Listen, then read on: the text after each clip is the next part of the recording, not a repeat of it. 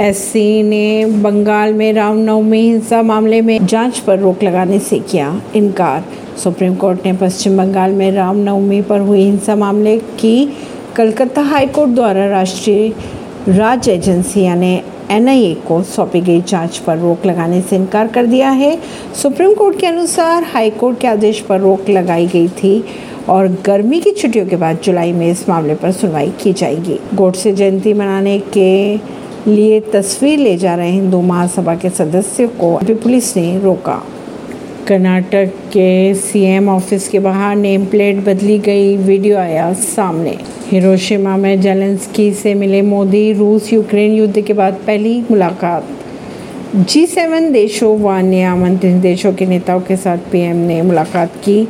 Zelensky से मिले बोले पीएम युद्ध के समाधान के लिए जो कुछ भी किया जा सकेगा, वे करेंगे। फ्रांस के राष्ट्रपति एमैनुअल मैक्रोन से मिले पीएम मोदी। ऐसी ही खबरों को जानने के लिए जुड़े रहिए जनता श्रेष्ठता पॉडकास्ट से।